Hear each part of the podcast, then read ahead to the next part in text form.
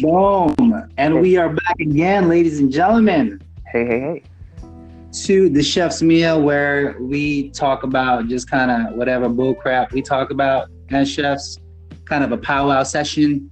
If you can picture uh, just a few of us inside a liquor room or wherever corner in our restaurant that is free uh, to kind of do your own thing uh, where we have our little meal and then kind of get back to us. But anyway, the chef's meal. Welcome at Chef MetroCardX. Hey, hey, hey.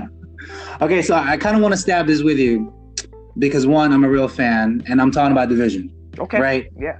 I think when Division, the first Division came out, it's one. I, I compare this thing to cinematic wise. Like I think Witcher Three was like the most amazing thing. Okay. right? You see that preview.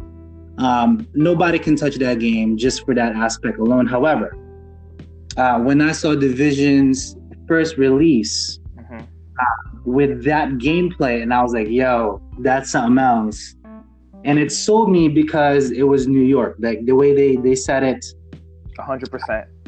yo, it, it was so intuitive and out of its league right off the gates, and nobody else did that. And that was just so so much of a stellar game. Um, how do you feel about Division Two?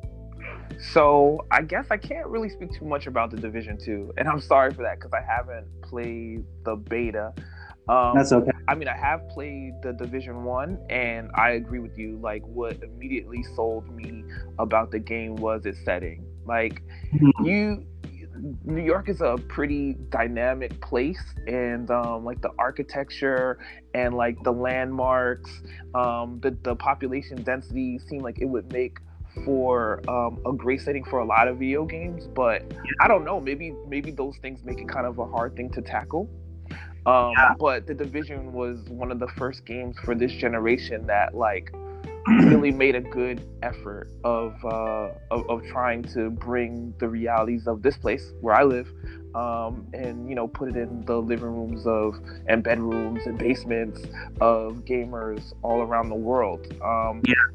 I really liked the, the the concept of you know kind of being dropped into like the urban landscape and having to party up with people to to, to tackle missions. You know. Um, this generation of uh, games has like been really really strong with that. I mean, you've had like Destiny, Destiny Two, Anthem just released. Um, Yeah. You know, the Division and uh, the Division Two is on the way. About these like living, breathing, dynamic, uh, you know, environments for gamers to kind of congregate and um, you know really really like party up and like tackle tackle missions, man. Um, I mean, you know, in years prior, like MMOs were big, like World of Warcraft and um, you Huge. know, really huge. I mean, really huge. And it's kind of cool that like the fundamentals of those types of games have kind of been, you know, broken down and presented in a way, you know, for people who might not necessarily be into like the high fantasy of. Uh, you know, a medieval fantasy of like World of Warcraft, you know? Like for me, you know, I'm, you know, I'm, I'm a young black guy, like, and I never particularly saw myself in those worlds, you Yeah, know? yeah. So to have a similar gameplay experience in a place that I know that like I can breathe and touch is uh, always interesting. So you know, I-. I like the Division One. I. see that the Division Two is supposed to be set in like DC, and Yeah. um, you know, in the coming months. Sorry if you guys can hear my uh, newborn daughter is waking up, so she might coo or cry in the background. But um, if she gives me a little bit of time in the coming months, you know, I'll, I'll definitely pick up the Division Two and uh, kind of exist in that world. Yeah. So like like before we do progress a little more though, uh, just a word from our sponsors really quick. Okay, so we're back. Uh, you didn't necessarily play through the beta. No, But- I had the privilege actually uh, last week to play it with my brother. cool, cool. Like, do you remember on the first one where the HUD, would you pick up, um, or rather, you can see the stuff already on the lower right hmm out and stuff. This one, they went without it until you activate into actual combat. Oh wow.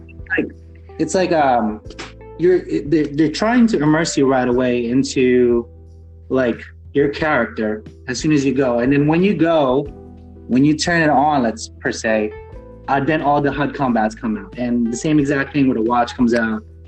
And I think that was like the most innovative thing. And on one of the games uh, that's new in our generation, there was such a um, I don't know how to explain it. It was like a mix of like if you took Battlefield and COD all together, Okay. Just morphed it into this futuristic thing where it all happens via your hand wrist, hmm like all together in like a second. It was crazy. I mean, I think one of the coolest things about this generation, right? Like, I'm just gonna say, like, technically, is that you know um, they've got the power to drive these uh, incredible graphics at like 1080p or 4K, and sometimes the developers kind of they like spend all this time making all these like intricate art assets and like incredible like high polygon count characters and then they put a display on top of it that kind of gets in the way. And you know i really appreciate like when uh, smart developers or savvy developers find ways to implement their ui into the environment you know in a seamless way. Like how can you communicate that information without breaking breaking an immersion you know like so Thought about it, yeah.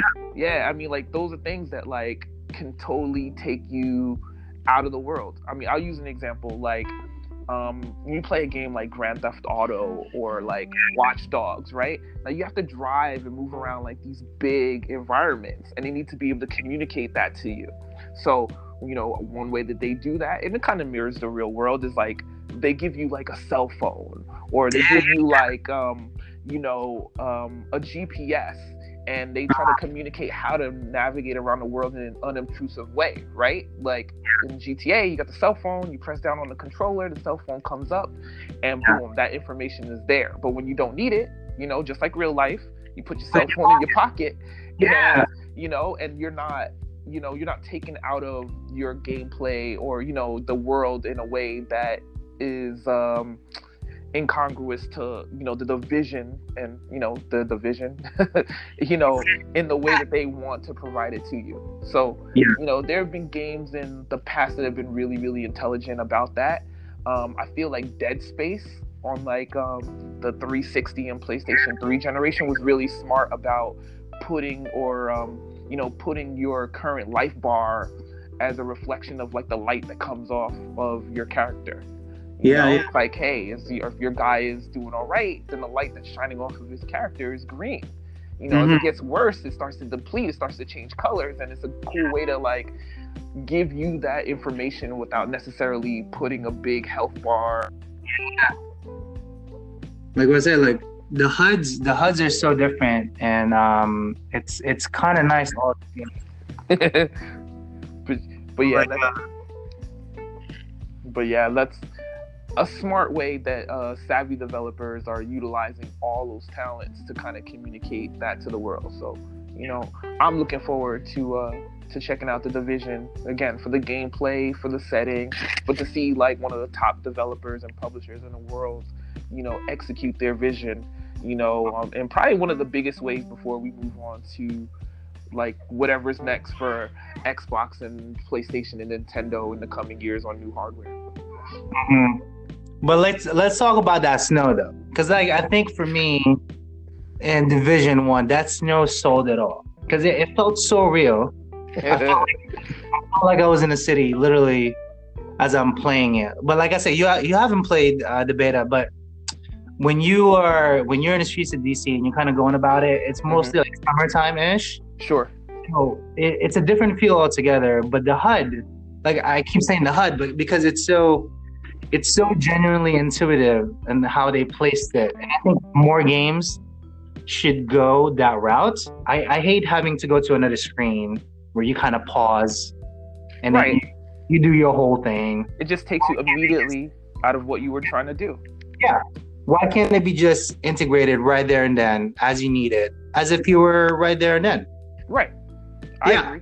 Especially when you're talking about these games that are like supposed to be played online with a bunch of people and you know, um, you know, your reaction time needs to be quick. So if you pull out to a menu, I mean, now you're not on the screen. Maybe your teammates needed you to to move to a certain place or do certain things, or maybe your real human opponents have moved and now you're at a disadvantage because you needed to dip into a menu to, you know, kind of change your ammo or get a health item or you know, or maybe point something else out in the world. Okay, so the the question is Division Two, yay or nay? I mean, I'm gonna give it a yay. I haven't heard anything negative about it thus far. Um, I thought the Division One it didn't start out perfect, but they cared enough to continue to develop that game and make it a success. You know, over you know the the years after its release. So yeah. I believe that you know um, Ubisoft and the developers all around the world that they have making that game will continue to you know want to make that Division Two a success. So I'm with it. You know, um, maybe not day one for me, but uh, but I'll be in there. I'll be in there. Yeah. I'll be looking to play that game. Yeah, like, I, I just want to talk about Anthem really quickly Okay. as we're kind of popping up. Um, I know you haven't downloaded. I know you're not playing it. I'm playing it, Okay. and it's actually I don't know if you've read any of the news. It does this thing where it crashes your PS4. oh wow. That's Yeah. funny. Like I did like- download it, but I downloaded it to my Xbox. I haven't played it yet. You know, but Got it. that's crazy. for a PS4 kind of sake. So I don't know about Xbox, but as of current right now, like I last night I was playing it, hmm did that loading screen thing for a while. Mm. I took my eyes off of it to check an email, and I come back and it shut off my PS. That's crazy. I mean, Oh, nuts! And then I've been on uh, tech support with the devs right now, and I'm trying to get a refund because people are getting refunds. I would like a refund. sure. I, I don't want a faulty game. Yeah, man. I mean, that that that that. You know, it's really sucks. 2019, and like you know, we do understand that like video games are not like they were when you know we were a lot younger, where they're like finished product in a box as soon as you buy it. I mean, like games do have the opportunity to kind of you know uh, squash bugs and uh, implement new features.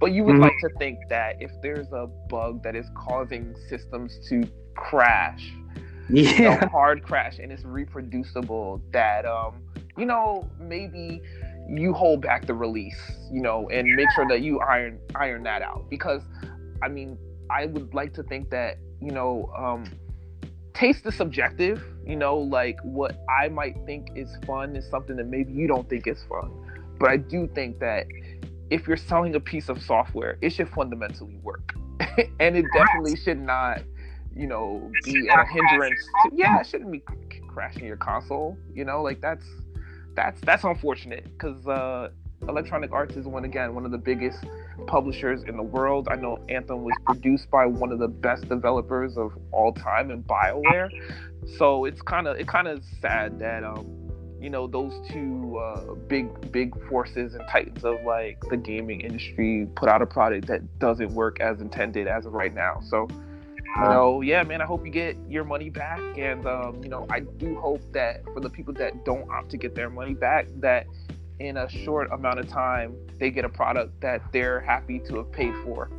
yeah. Released it, pre-ordered it. I I like the game. I dig it. The only two faults, and I swear that's the only two things that I really could use without, is when you go into the loading menu. Mm-hmm. I don't know why people uh, like in video games still do this.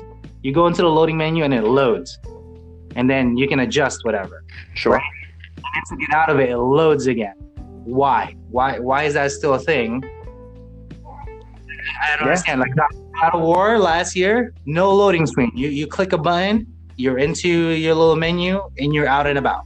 Granted, it's a menu. Mm-hmm. How can that game do that and still perform like like a badass? Right. but this can't. You know, I, I don't understand. I mean, I guess it's all about development uh, priorities. I mean, yeah, yeah, you definitely cited a strong example of like a high quality AAA game from a big publisher where they were able to kind of uh, take the loading because it's because the game is loading, but mask it while you're playing. You know, so it appears as seamless to you. Uh, you know, and I don't know if it's a function of the fact that Anthem is an online game where like you're managing these like small client sessions of four players at any given time or more, and they have to kind of segment things off so that everyone is in the same place at all time. But still, I feel like there probably are better ways to accomplish what they're trying to accomplish. And obviously, if they're again releasing a game that hard crashes your system, that there are better ways to accomplish all those things. So maybe I don't know, maybe it's a one longer load that loads in all the assets, or maybe there's a better way to I don't say obscure those load times with I don't know maybe player focused information Maybe. Know, so that like you feel that you're still getting value out of the game doing what it needs to do behind the scenes. Yeah. But I mean, again, having not played any more than like 20 minutes of it in one of the previous betas and kind of bouncing off of it right then, mm. it's still something that like this company or you know needs to kind of rectify because you know they had a really really big opportunity to make one of those generational games that you know maybe you're playing for if not that particular game you're playing the sequels over the next 10 15 years you know? Yeah and that's so, what it is. We're trying to go over on top of what destiny was. Like granted destiny was buggy sure. but it was a complete game nonetheless. It was a complete game and that that's what everyone's comparing it to. Now everybody all eyes on division right. and hopefully they don't follow what their predecessor just kind of released. So even if they take a little longer than they have to, I would rather that to have an incomplete game altogether. And I 100% agree, man. We live in the best time for all sorts of media. Like we have more games than we could ever play, more music than we could ever listen to, more movies and TVs than we could ever digest, and yeah. more printed text than people could ever write almost at this point, which is kind of crazy. so you know, if it's going to take someone a little bit longer to create the art that they intended to create, I would say, you know, as long as you have the budget to get it done, take that time, man. Release a better finished product, you know, or at least release if it's going to be a living project, release something in a better state that you instill the confidence in your consumers that you're going to get there. You know. Yeah. yeah. And that's it, man. Division Two, all for it. I I want. I'm really excited about it. It I, it's been a long time coming. Division One was awesome. Division Two, nothing but stars, at least for me. Sure. And Anthem until they get this thing fixed. I'm pretty not. I'm pretty much not gonna play it. I just I would like a refund. Like I'm not gonna lie to you. I would just ah hey man get get your money back. Get your money back. I mean um I'm I'm generally team don't pre-order because I want uh, the product to be out there before I'm giving my money to, you know, a company. Um, but I still feel like, hey, if you put your money up, you're voting that this is going to be something that you're going to enjoy. And um, I feel like, again, these companies got to be able to present you with something that works. Yeah. You know, you know, it's got to work. It's got to work. But um, I don't know. Uh, I'm gonna take this time to shout out uh, my various gaming handles. If anyone wants to hit me up, um, you can find me at MetroCard X on Xbox Live, on PlayStation Network, um, on Twitter, um, on Steam. If I had a Nintendo Switch, I'm sure it would be some friend code that would start with 15 digits and end with some letters. I don't have one yet. but uh, I guess I'll uh, you know update the podcast and uh, the relevant places with that information when that changes. Um, that sound in the background is my newborn daughter waking up. So I think this might be a place for this pod to end. Folks, yeah, man. Thanks again. As mentioned, uh, this one's called the Chef's Meal. I'll, I'll little segue it into our daily podcast here out and about. And make sure you guys check out at MetroCardX and all the handles. I'll link it below that way. But already, ladies and gentlemen, have a good day. All right, man. Thank you. It's been a pleasure.